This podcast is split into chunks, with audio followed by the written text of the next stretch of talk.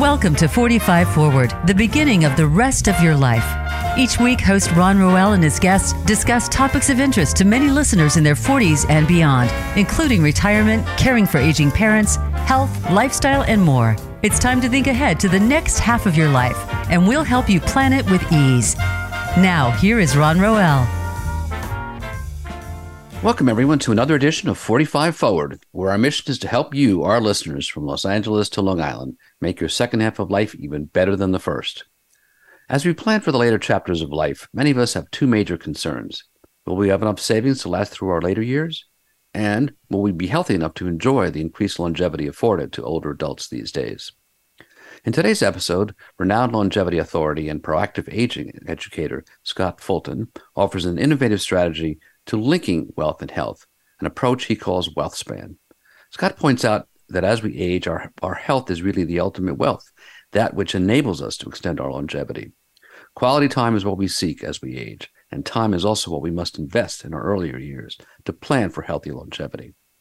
Today's episode is the third of a series of 45 forward conversations I've had with Scott, which he calls Extending Your Best Before Date, aimed at exploring lifestyle choices, strategies, and changes we can make to extend a healthier lifespan. Scott will talk about how we can leverage proven financial principles into our mindset of personal health and longevity. He'll examine an array of established financial strategies, such as investing for the long term, understanding your risk tolerance, and diversifying your assets, and demonstrate how we can apply the WealthSpan principles to invest in healthy longevity. Scott is passionate around the tremendous opportunity to increase life expectancy through the power of public education. And his, unique, his unique investment approach to health is something many of us wish we had learned in school. So now let's meet our guest, Scott Fulton. Scott, welcome back to the show. Hey, Ron, good to be with you again. Yeah, good to have you again. Um, as I mentioned in my intro to, for our listeners, uh, this is the third um, episode on this uh, trilogy. And uh, just so you know, you can uh, go back um, on the Voice America, my, my, my 45 forward page on voiceamerica.com. And, uh, the, and, and you listen to the uh, episodes of his previous podcast with sep- last September 26th and January 9th. Um, so we'll, I'll, I'll, mention more about that during our breaks, but uh, let's just dive into this because uh, this is a, a, meaty subject and um, uh, I think you know a really valuable one because we do talk a lot about when we talk about retirement or you know whatever that last chunk of life is um, that we, we talk about it often from a you know a financial perspective you know how do we save and plan for retirement?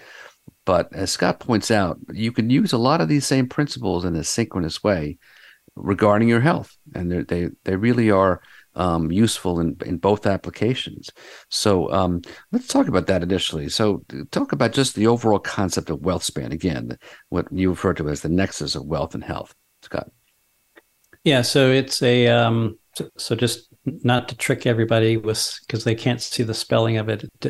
W health span is kind of mm-hmm. wealth span. So it's really the nexus of wealth and essentially wealth preservation, um, health preservation, and then preserving or extending lifespan uh, to what we would view as a uh, as something closer to what's um, practically achievable. So it's it's that wealth, health, and lifespan is really what we're trying to put those together. And and when I when I teach um, certainly uh, adults, that's for them is always the, the the magic isn't the number of how many years. The magic is how many years am I healthy um, no one's looking to break the record of living to 150 and the last 70 of those being in a nursing home bed.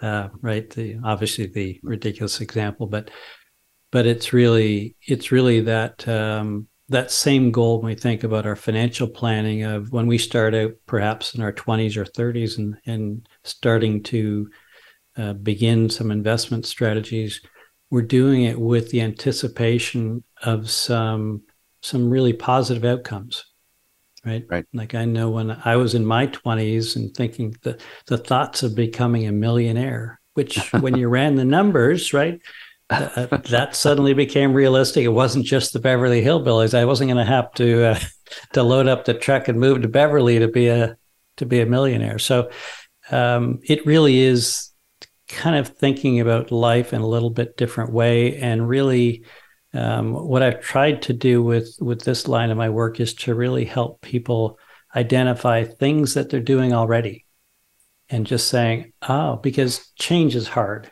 Right. I don't like I've been an advocate, and if you said what's the one thing I've done in all the things in my career, it's I've been a um, I've been the change agent. I'm I'm I'm the guy you call in when you need to change things up mm. and help people through change. Um, so you'd think I love change. I don't like change. Change is hard, um, but I know it's important. And so the easiest way for most of us to change is to recognize we're already doing a number of these things, and it's not so different. And so one of the areas which I looked at and said between the financial sector and the health sector, you people are talking different languages, but you have the exact same outcomes in mind. Exactly. Right. So I want I want to help people get to be um, you know financially uh, uh, wealthy in, in retirement years well, wealthy is going to include healthy, right? If you have money and no health, that's clearly not anybody's plan. So, so what I've tried to do is to try to merge some of these strategies together for people and say, this is just how they're all using different language. You go, you know, work with scientists in different fields. They come up with their own clever words that makes them feel really special because they have to somehow differentiate it from every everything everyone else is doing to make it special. But in reality it's a whole lot like something else that's happening already. So so it's really just a mindset of understanding what is a mindset around investment and how would i think about health if i put that sort of an approach to it. Yeah. I think that you know by by bringing them together i think that's very valuable because i think one of the things problematically as you get older is that that you you segment things into different silos and you what you really need to do is reintegrate them into one approach and I think it, it just helps people. And I think that looking at uh, you know uh, the your your situation as you get older from the perspective of well, what do you want to want this to look like? You know, I think you've talked about this before in terms of almost a reverse engineering process. All right, you know, yeah, exactly. Where yeah. you, yeah. where you now? What what do you want that to look like? And and just you know using a, a synchronous approach as opposed to divergent approach of like your notion of okay, well, how do you invest in that future? You, well, you invest. You you're really investing in that time of life, right? That's that's your wealth. Is that extended longevity? That's your, your the time, but you need to invest some time now to make sure that that time well, is most productive. Yeah, and I'll actually kind of t- uh, what happens is there's a bridging happens, right? Mm-hmm. So if we, um, I'll just use myself as an example. I remember um, at, in my 20s, you know, I was working for uh, for a multinational company, and they brought financial planners in to help um, help get us on track, even though we had pension plans and things. But it was still geared around that what you talk about later life. Well, I'm I'm not at later life yet, but I'm clearly at a point in my life where I don't need to touch any of that money and don't know when I will. Um, but there's something has happened in the meantime to realize I now have.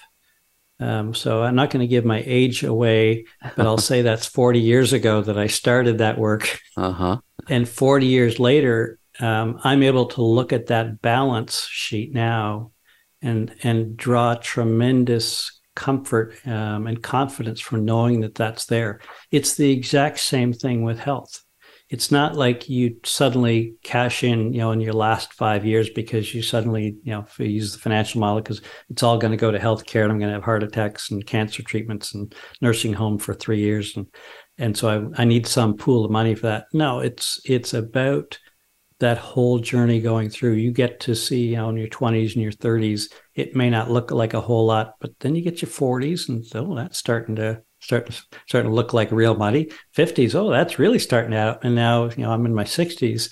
Um, not a great year in the market for for my investments, but but that will change. And and again, that it's that um, it's having that stability of years of of investing in it that that allows you to not have to panic when the market does like what it's done in this year.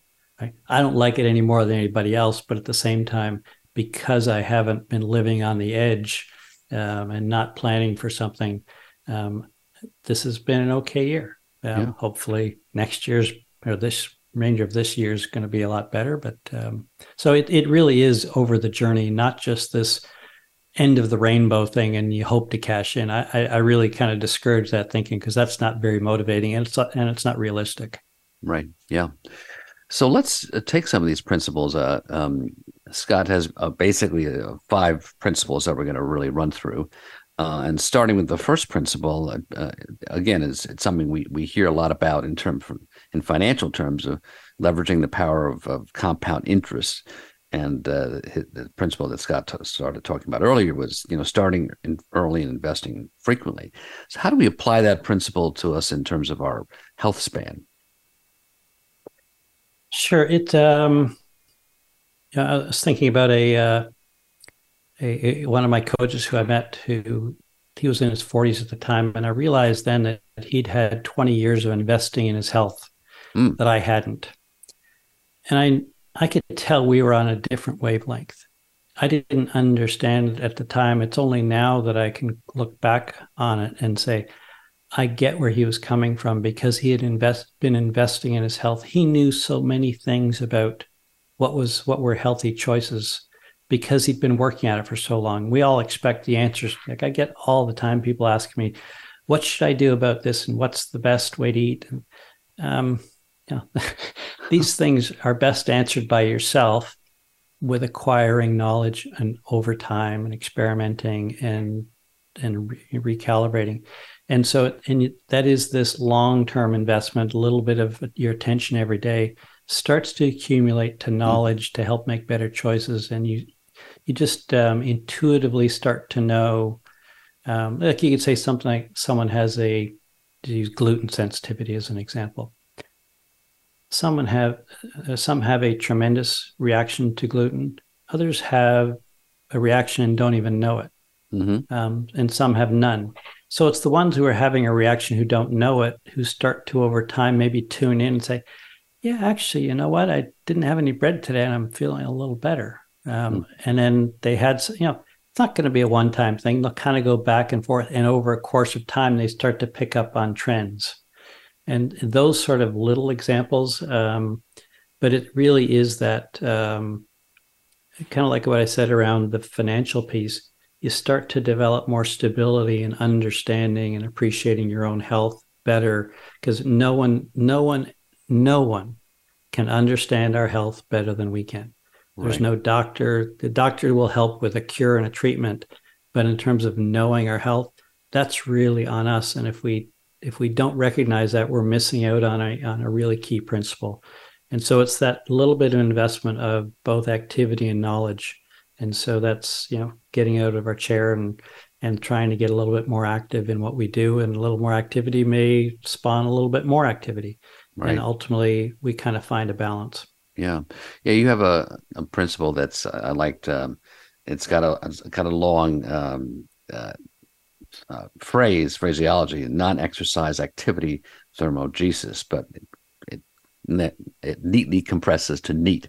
so yeah. as an acronym. So talk a little bit about that. That's what you were actually getting to about you know exercise. Yeah, yeah. So so NEAT is NEAT's a pretty neat principle, and it really leverages essentially what the body burns as fuel. Mm-hmm. So if if you slept 24 hours a day, you would still burn fuel. You still need calories, right? So that's a relatively low level.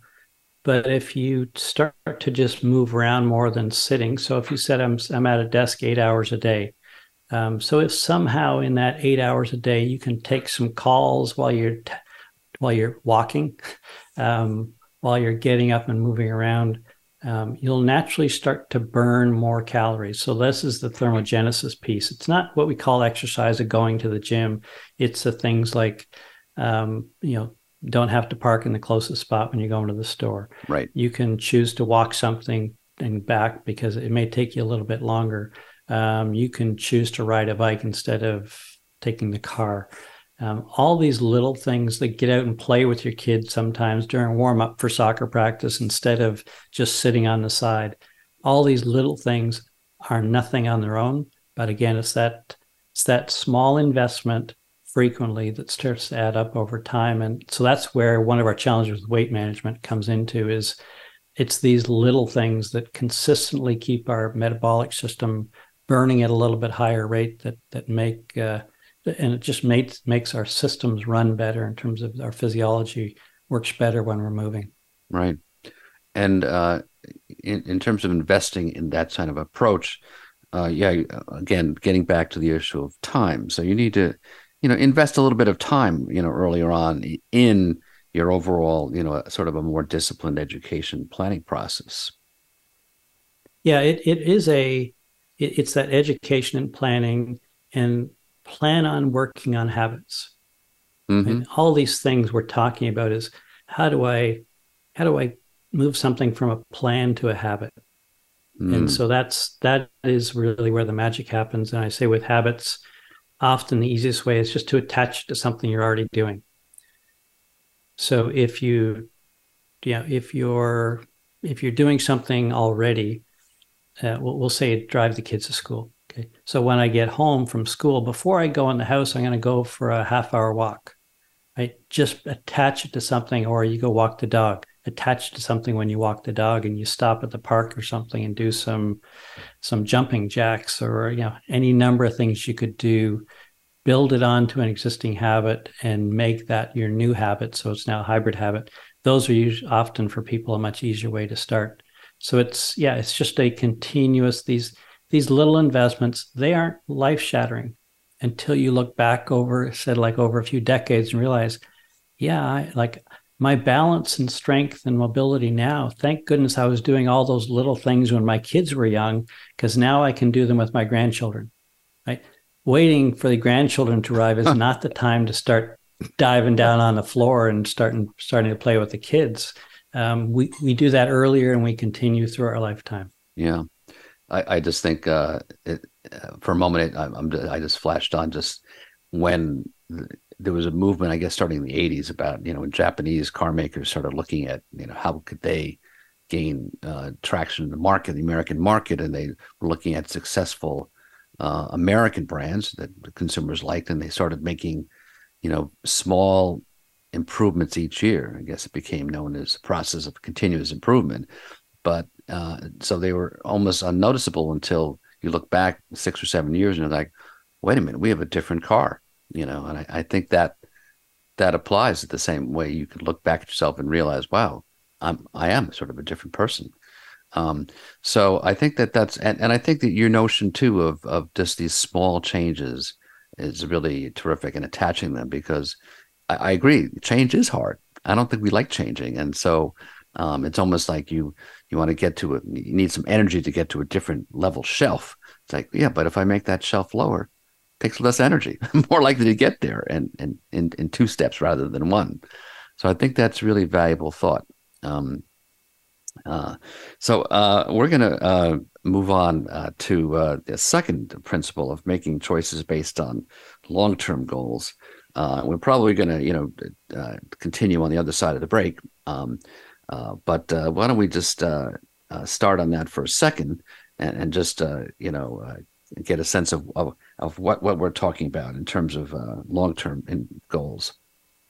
Sure. So maybe maybe let's give people a chance to think during the break. Would be to kind of look down 10 years down the road 20 years okay. down the road and say what would what kind of community of people would you like to be surrounded by and the things that those people will do who do you identify with and what do you think they're doing that you would aspire to do and why and that kind of helps set the stage for for some longer term thinking Right. So I think that's ultimately what we're about, right? Oh, okay, good. So let's just let's take a take a break there. Hold that thought, and we'll come back to it. So, folks, uh, we are going to take a short break, but when we come back, we'll be talking much more with Longevity Authority Scott Fulton. So don't go anywhere.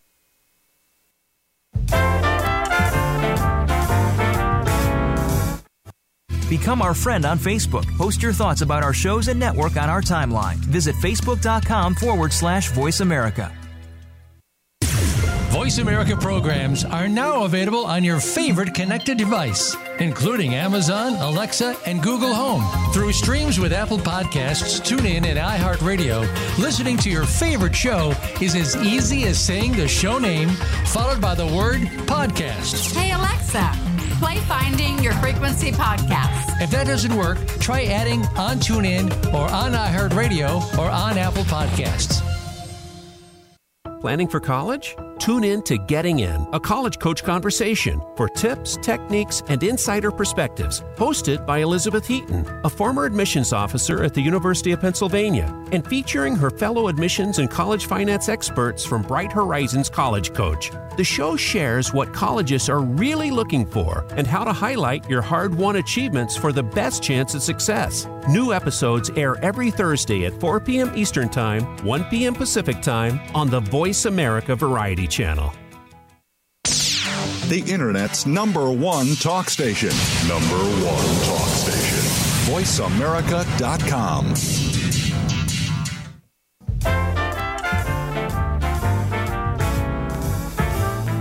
You are listening to 45 Forward. To reach Ron Roel or his guest on the program, please send an email to ron.roel at gmail.com.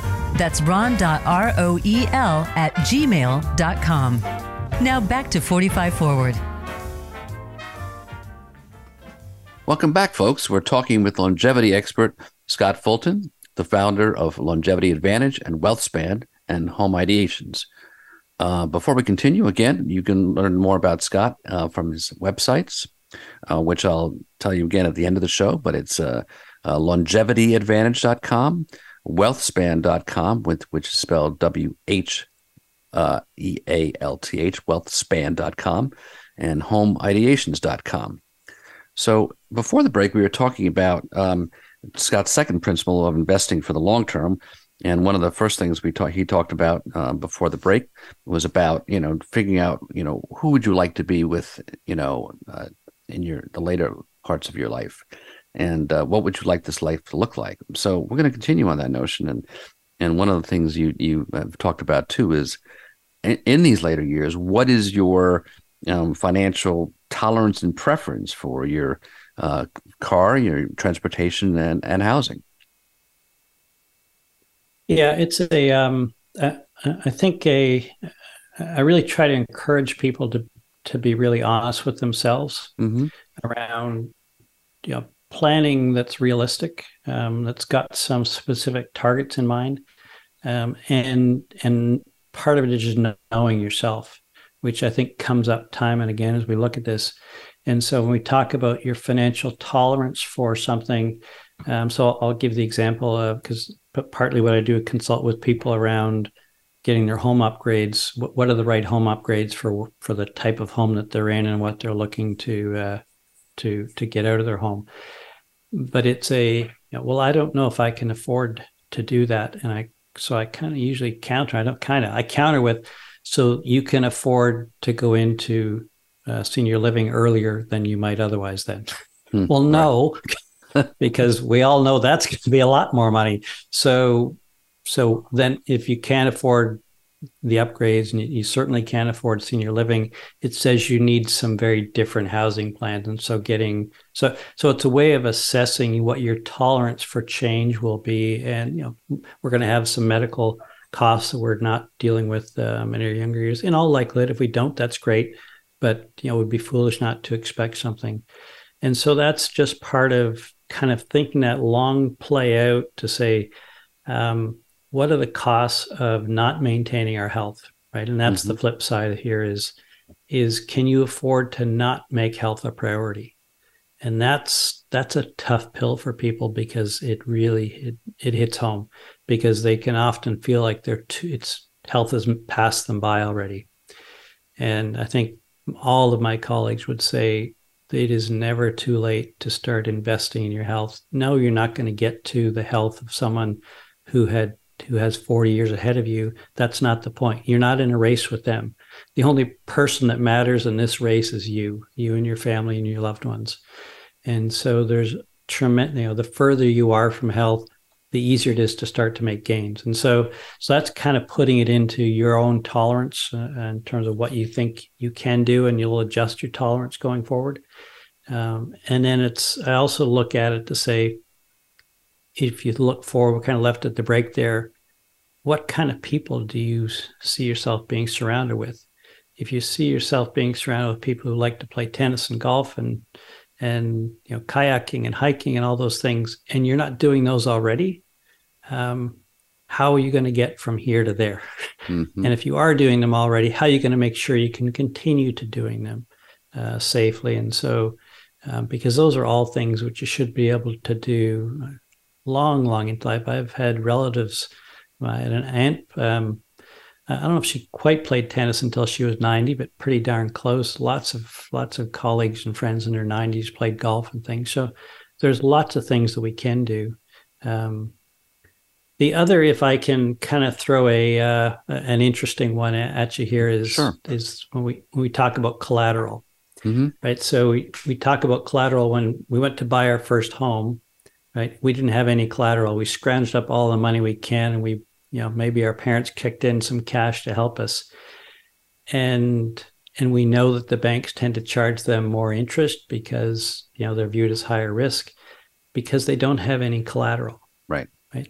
Whatever collateral they have is cash well that's all gone because it's it's spent on the on the down payment and then somehow later in life it now it gets easier to get a second like a vacation home and go get a new car those things get um, incredibly easy the later on we get into life. So the same thing happens in health. And the example I'll give you, you here is with our heart. Mm-hmm. So we have a have a mechanism within our heart uh, which is filled not just with the arteries that we hear about in terms of heart attacks. Our heart is absolutely flush with capillaries, capillaries that feed all the heart muscles there are so many capillaries there that if we invest in our heart through like NEAT in terms of keeping active, keeping exercised, we actually start, we can start to develop what's called collateral circulation. Hmm. So, in the same way that we've invested in properties and things that now suddenly gave us more collateral when we needed it later in life, the same thing happens uh, often in our heart. So, if we have a slow depletion within one of our arteries that's feeding a certain um, uh, quadrant of our heart, it's more than likely those cells have sent out a signal to the body that we're we're short on on oxygen and nutrients. We you know it's it's the SOS. It's not a heart attack. Mm-hmm. It's that we're we're not able to keep up with the demand. Adjacent arteries will cause their capillaries to reach out into that zone of the heart to, to start to supply those muscles with more blood and nut- more oxygen and nutrients than they were getting previously. And so you can actually have people that have a complete blockage in an artery, not not a not an LAD artery necessarily or, or an RCA. I don't worry about which those are, other than their main ones.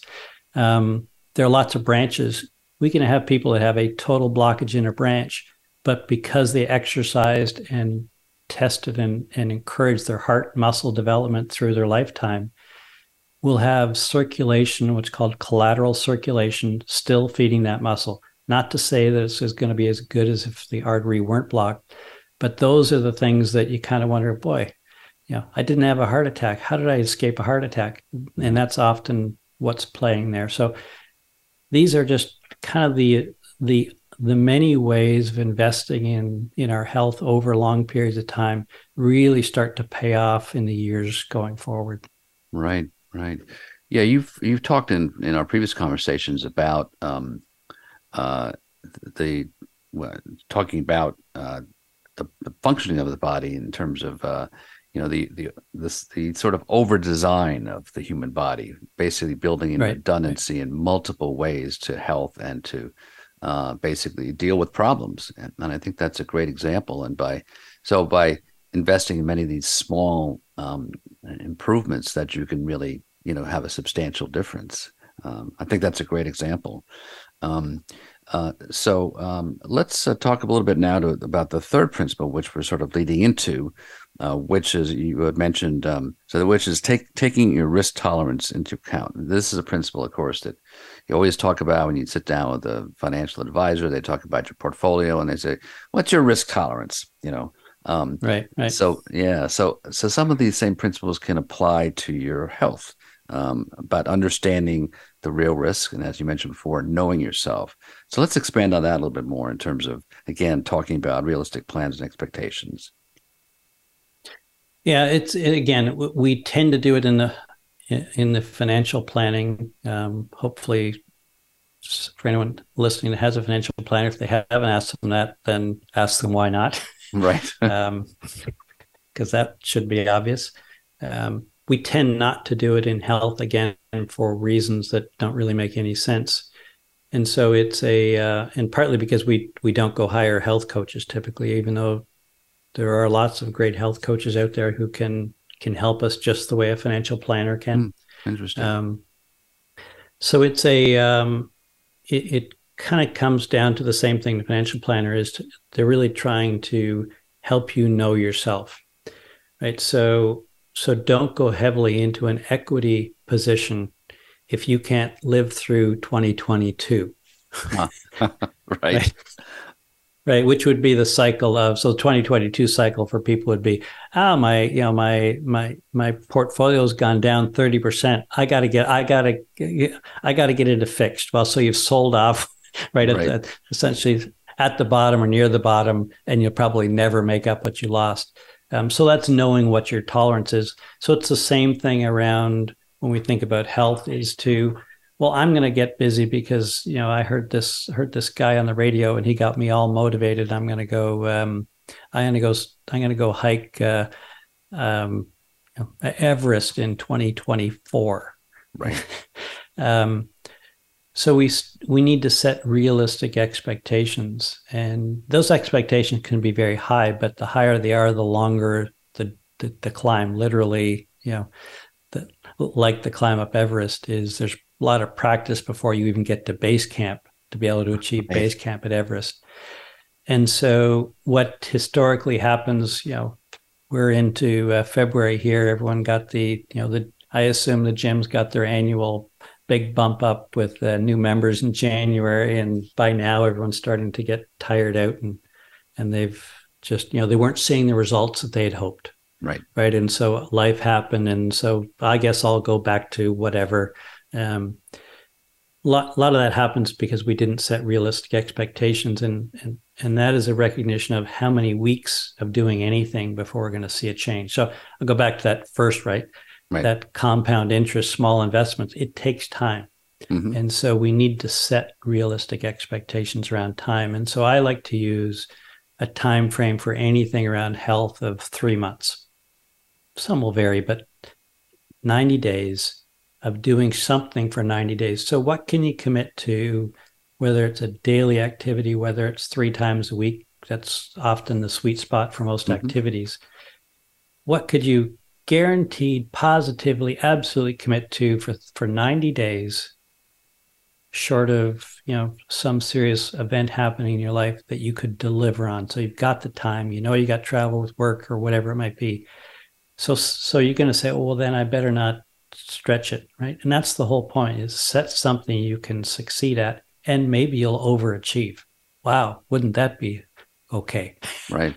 Right. And right. So now you're going to have the success of being able to measure a change and to have exceeded your expectation, both in terms of what you could give to it and what you got out of.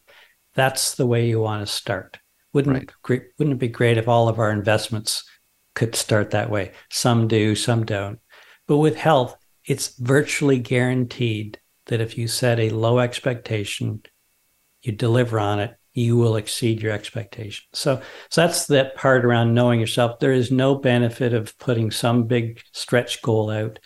Save that for when you've got a good base um, uh, under you and you're ready to kind of take on some bigger challenges, whether it's yeah. Everest or whether it's doing a 5K.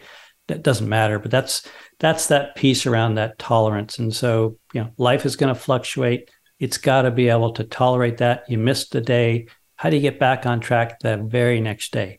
Mm-hmm. So don't let those one or two days derail you.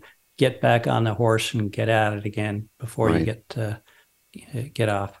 Yeah, and I think that in a similar way, like when you you want to make a financial move, there are often financial incentives to make that move, and I think that you can apply that also to those uh, exercise incentives or health incentives in, in the sense that, you know, in, in my other talks with uh, folks uh, about exercise, emphasize, well, what, what are the incentives to keep doing it? And I think that you know, well, first of all, make sure it's something you like doing, it's fun doing. Yep. You're likely to continue Yep. doing it. And secondarily, if you're doing it with someone else or other people, you know, that social engagement is often a sort of a reinforcement to keep doing that and an incentive to keep doing it and, and to stay on track. Because sometimes too, by doing that, you, you build in a kind of accountability for yourself. Like if you don't do that, like something you're going to get a text from like, where are you, Ron? where are you, Scott? I thought you, we were going to do this today. Yeah, yeah. There, there's a. It's funny. I had a thought this morning. I um, I was into. We've got a. We got just a beautiful YMCA here in Charlottesville, and I was in for my morning swim. And on the way to the swim, I passed everyone out with the machines, and I'm seeing, you know, a, lots of people on treadmills and on ellipticals who are basically just walking. Right? They're not trying to run. And I'm thinking, it's a beautiful day. It's over 60 degrees here today. What are these people doing inside on a machine? when they could be outside? And the obvious answer is because they like being in community. Mm. They like the support of having those people around them. They can have their headphones on and you know and not worry about dogs, you know, Right. crossing roads and things. But mainly, it's about being in a supportive community, even though they may not. So you're, you know, those would be examples of people would be friends would expect us to be there. But even without that, people like community. So for those who go to the gym, I think that's a big part of it. Is just that that sense of community, and that helps to de-risk it, right? Because because there's some, even though they don't know people, there is still a felt obligation of people are expecting me to be there. It's a weird thing in the human psyche the way it works, but it's it's absolutely real. It's it's pretty cool. That is pretty nice. I, I didn't think of it quite that way. I think that's a good way to look at it. Um, so uh, you, you mentioned this you know a couple minutes ago, but then in terms of um, you know conditions fluctuating and, and getting back on track, uh, other than sort of not getting on top of yourself about well I missed a day, oh my god, you know, uh, are there any other uh, tools you use to get yourself on track? Uh, uh, well, measure. Mm. No matter what it is, measure. Right? Is it you know, whether it's minutes, whether it, whether it's distance, whether it's reps of something? The phys- the act of measuring is one of our of our best ways to maintain personal accountability. It also gives us again a goal to strive towards because I don't know, we'll we'll, we'll say push up. I remember there's an annual thing of push ups. Uh, Right. Sometimes will come around. Just use it as an example of you could say, well, I want to be able to do X number of push ups inside of two minutes, you know, by a certain date. Well, you're not going to do that today. Otherwise, if you can, you didn't set the goal high enough, and no one would set that, right? So you're going to set some realistic goal. So we'll say you could do 10. Well, let me see if I can do 20 um, in 30 days. So now I've got a known where I'm starting from, where I'm trying to go, and a time frame. And I've got some way of benchmarking. So how many did I do this week? How many did I do next week? And you can start to to measure yourself as you go along. And I think that's the best way. t- so if I have a bad day, I know I've got data that says I think it was just a bad day because I got lots of days I did more than that already. Right, right. Great. Okay, so we have a lot more to talk about, uh, but we are going to take a quick break, folks. Um, uh, don't don't go away though, because when we have two two uh, uh, more principles for Scott to talk about during our last segment, so uh, there's a lot more to come. So don't go away. We'll be right back.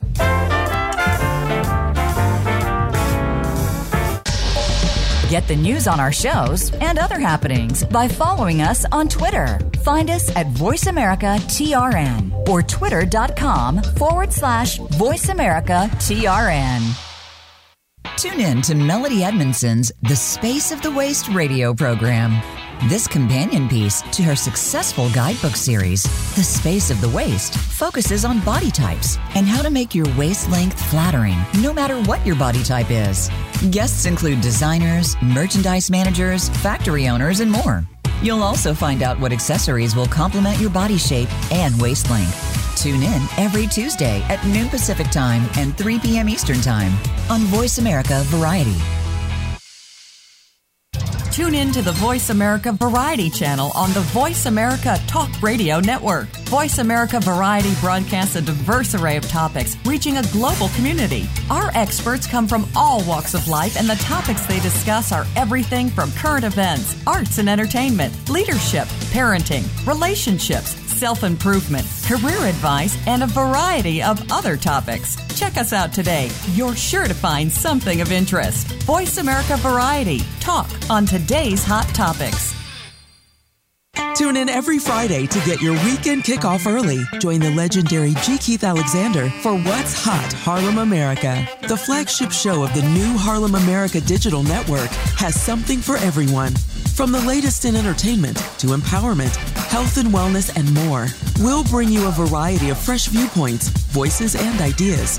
What's Hot Harlem America with G. Keith Alexander can be heard every Friday at 1 p.m. in New York and 10 a.m. Pacific Time on the Voice America Variety Channel. Stimulating talk gets those synapses in the brain firing really fast. all the time. The number one internet talk station where your opinion counts. VoiceAmerica.com.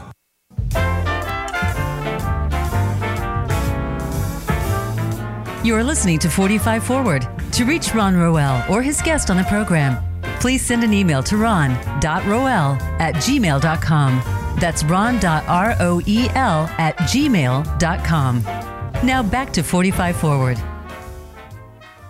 Welcome back, folks. We're talking with longevity expert Scott Fulton, the founder of the Longevity Advantage and WealthSpan. Uh, and before the break, we were talking about um, several of Scott's uh, five principles of WealthSpan. And uh, got the first three. We're going to now finish up with the, last two. Uh, so the fourth one is is um is talking about uh, diversity and allocation of your assets strategically, um, uh, specifically in terms of actions. You know, again, borrowing from the financial you know planning sector, resisting specialization and and uh, rewarding balance. So why don't we pick up Yeah. there, Scott? Yeah, it. Um, so I think from again from most of us who understand investment strategies, if we worked um, now, there will be some who will will view um, well, you know, I want it all in bonds or I want it I want all in the market. Right. It's un. I, I don't know anybody. I know lots of people who are hundred percent in the market, but they're not all in one stock, right? So how there are many ways to diversify. So, so let's just kind of be clear around diversification means lots of things and lots of lots of little things is the way to balance no matter no matter how you're um, diversifying your your your wealth portfolio and it's the same thing with health right there's no one place to think well if i just do this one thing then i'm going to be good and and that's that could be so I'll, I'll just say on the exercise that would be the ultra endurance runner Mm-hmm. who all they do is they run for four hours every day.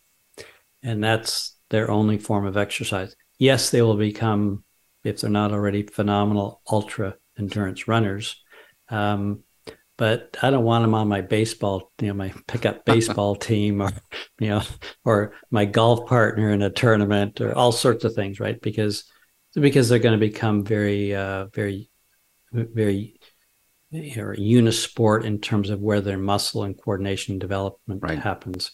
Nothing wrong with those things necessarily, um, but in terms of from a balance standpoint, there will be a price to be paid. And so, so as we think about that, um, I think the where I see most people, you know, we, you know, I'm from endurance sports, so I'm a little sensitive to people think that, you know, a lot of endurance athletes do too much exercise. And reality is a very small percentage of endurance athletes who are a very small percentage of the population uh, do too much exercise and overtrain. It's it's about I think it's less than 0.1 percent of the population that that might apply to. So let's just put those people aside because I'm not that person, and and I doubt uh, your audience is. Where most of us tend to get into trouble on balance is on diet Hmm. where we get too focused and today especially with the just just the ridiculous diet debates that are going on out there in the world today they've it's not new. The diet debates have been been around. Uh, there's a funny video that um that I, I often play for my class. I don't remember the name of it but it was um it was looking at diets kind of going back into the 50s and all of the uh, it's like a time traveler who Hmm. comes in and stop don't eat the uh, don't eat the eggs. Eggs are bad full of cholesterol. Right. and then he goes and he comes back and it's, it's just it's a great film it's, it's about a short little five minute video, and it's just kind of laughing at ourselves of our our misguided uh, uh, advice on diets in general. And so we have today, right? I'll, I'll kind of use. We'll say we'll say the two extremes would be the the ones who ascribe to 100% meat eating, and then the other extreme would be the vegans who who is no meat, and and, and there's more to it than that. I'm not. Right. I'm just trying to simplify it for the point. Right. Um, the problem when we get into the extremes that life starts to become about the ethos. Mm-hmm. Right, eating is is an is a fueling exercise, and it's an exercise of community. So, from a fueling standpoint, is what does what does our body need? Right. And I know as sure as as I can be that your body needs are going to differ than mine. I don't know how, other than done so much work in this area to know that we are not all built exactly the same.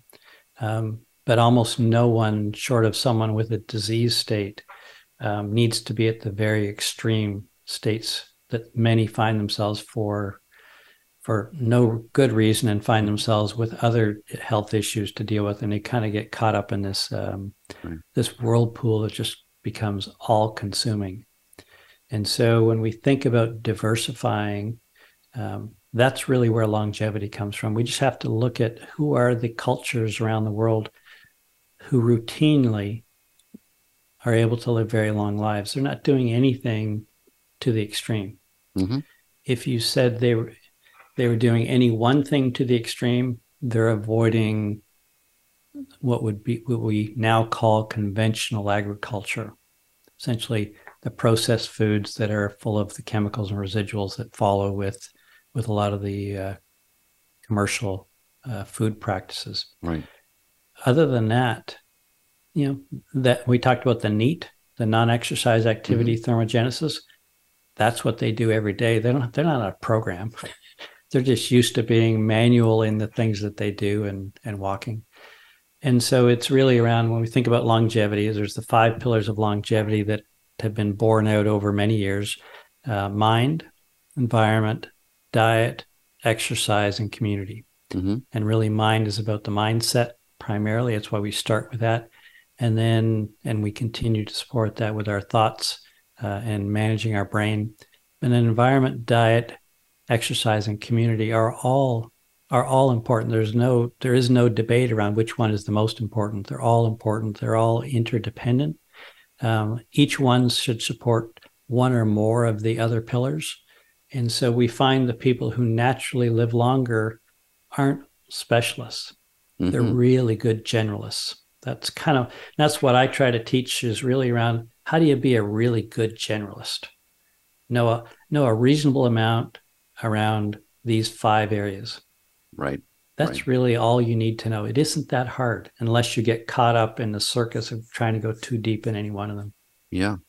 Yeah, that makes a lot of sense. I went, you know, the, you have, talk about five areas. I mean, I, I, talk about four just when I give presentations about um, uh, your healthy, uh, healthy living for your brain and body for for uh, the Alzheimer's Association, and that that one presentation I do is about um, not Alzheimer's per se, but how do you you know what are things you can do to reduce the risk of Alzheimer's that that are based on evidence um, based studies.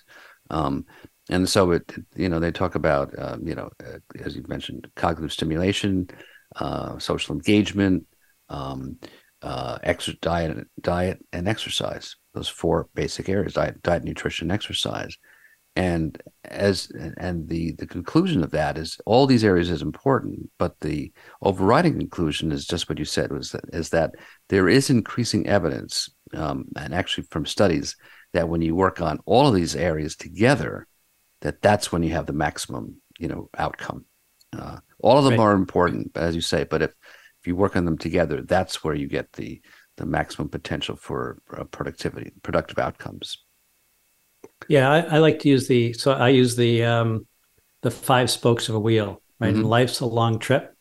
Mm-hmm. So if you only work on four spokes and forget, you know, if we had the ability to work on four spokes, and ah, the fifth one, I'm not that interested in it. That's going to be a pretty bumpy ride. right. right. Uh, Right. So yeah, it's um, they're all important. Right. On any given day, it may vary, but over the course of you know a week and a month at a time, um, you'll see that hopefully you're spending some energy around each one and distributing your time and priorities accordingly. Right. Right. So let's just, uh, before we finish, let's get to our last one about on principle five, reviewing and rebalancing the portfolio regularly. Uh, and this, we've touched on this earlier, but again, you know, as you mentioned, life is dynamic and, and uh, how do you basically review and rebalance your health portfolio? Right. So it kind of comes back to that putting something down on paper as a plan is really helpful. Mm-hmm. Um, it gives us a starting point to look forward to, to something to work towards, which helps with purpose. Right? Every Mhm. everyone with purpose will describe very quickly this, this is what we're trying to achieve. And so we can think about the same thing with health, but just some objectives that we're putting down in there and saying, how are we measuring against that? Um, something may have changed. You know, the, the one example I think is really good is that, you know, when I say life is fluid, Mhm. if if for example we move in the course of of of our life our environment changes what we were doing before may not be applicable or may not be as easy we'll say you like to ride a bike before and you may move somewhere that's downtown and there's no paths and say riding a bike just doesn't work for me so i'm going to i'm going to plan to do something different. So i've a, i'm going to adapt my plan and i'm going to come up with something that's as good or better than what i was doing and it may not be obvious i may have to work at it. But it's really that kind of testing of having a plan and measuring against how we're doing a plan writing down some activities is a really good habit to get into um, not to, not to be critical of ourselves but actually to acknowledge and honor the work that we've put into investing in ourselves because it's not not like someone else is going to come and pat us on the back and say oh ron you did a great job on uh, on, on getting out for for three walks in the last four days like there's Right. nobody to do that but you and Right. so that's that's one way of doing it Right. and then the other is uh, which i really like is a lot of the wearables particularly smartwatches they just they promote they promote activity you don't have to be a brain surgeon to be able to or a tech geek to be able to operate them anymore. They've become very intuitive. Um, you guaranteed to have some friends around who can help you understand how to use it.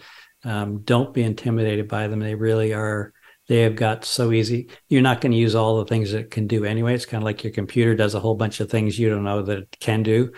Um, and that's fine. You don't need to but just it'll help you do some things that you're not doing today and they've Right. become certainly very affordable too Great, great. Well, there's a lot more to talk about, but I think we're going to have to leave it there for today, Scott. We'll have to have, have you back for yet another segment, but I wanted to thank you for very informative and uh, inspiring conversation. Uh, for our listeners out there, um, if you want to learn more about Scott's work, what's the best way to get in touch with you, Scott, or find out more? Um, the, our home ideations is really kind of our that's where we run all of our business through. Um, that's a way to reach out uh, there. Um, Scott F. F is in Frank at homeideations.com if you want to reach out by email. But um, yeah, we, we have lots of things going on, but life is long and we have time to do a lot of good things along the way, hopefully, all of us. That's great. That's great.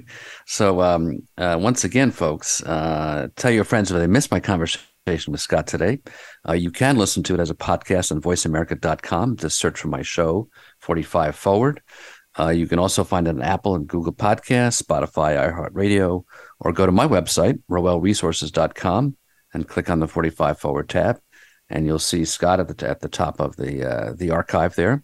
Um, so, um, uh, you know, there's there's a, there's a lot more to, to talk about. If you if you have questions or comments for me, uh, you can always email me at ron.roel, R O E L, at gmail.com.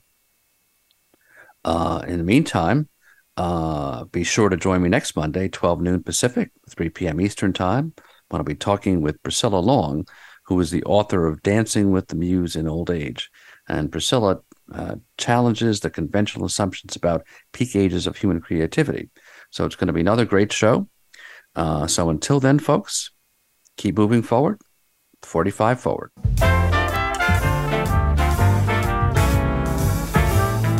Thank you for tuning in to 45 Forward. Please join your host, Ron Roel, for another great show next Monday at 12 noon Pacific Time and 3 p.m. Eastern Time on the Voice America Variety Channel. We wish you a great week.